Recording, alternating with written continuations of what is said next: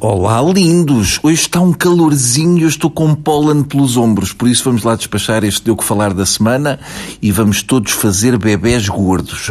Marcelo e Cavaco andam de novo às turras. Tudo começou quando Marcelo sacudiu a água do capote sobre as ligações familiares no governo socialista para cima de Cavaco, dizendo que foi o ex-presidente que deu posse a este governo.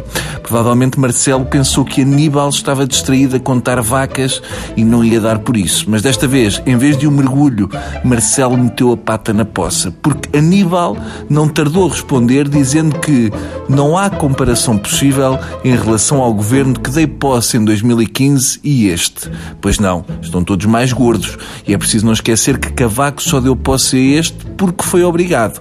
Por ele ainda lá estava o Passos e a Maria Luís e não só não havia familiares do PS a trabalhar no governo, como muitos dos nossos familiares não tinham emprego. Aliás, ter emprego naquela altura, até para o Relvas, estava complicado.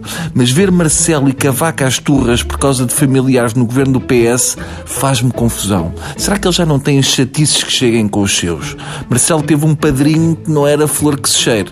Tem uma namorada que pediu um louvor para Salgado quando o BES caiu e Aníbal tem um genro que lhe vai dar mais chatices que os vizinhos da Coelha e uma mulher que, apesar de viver com uma pensão muito reduzida, reduzida lhe enche a casa de reis magos e manjedoras. Mas mudemos de tema, que é para isso que aqui estamos. Foi com alguma surpresa, uh, alguma, que eu já não tenho idade nem coração para grandes surpresas, que vi a notícia, e vou ler enquanto tento não encharcar a mesma em lágrimas de crocodilo, que Salgado viajou para a Suíça. Que maravilha! Já não há mais nada a dizer. O melhor é mandar fechar isto para mudar de ramo. Segundo li, foi visitar a filha e 10 contas. Também pode ter ido comprar chocolates para os lesados do BES. O chocolate faz maravilhas pela depressão. Mas se calhar ele foi só fazer escala na Suíça para ir para Moçambique ajudar as vítimas das cheias. Com aquele coração gigante, tudo é possível.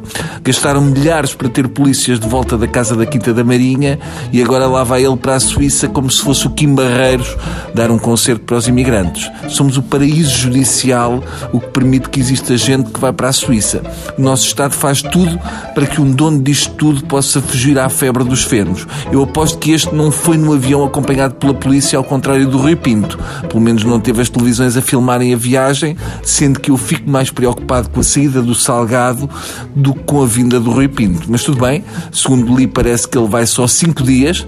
Com este tempo também não, não há neve para muito ski, mas a minha pergunta é como o Salgado também tem nacionalidade brasileira, ou seja, não sendo bacteriologicamente portuga, podemos obrigá-lo a regressar? E caso ele regresse, podemos ir esperá-lo ao aeroporto com um ramo de catos?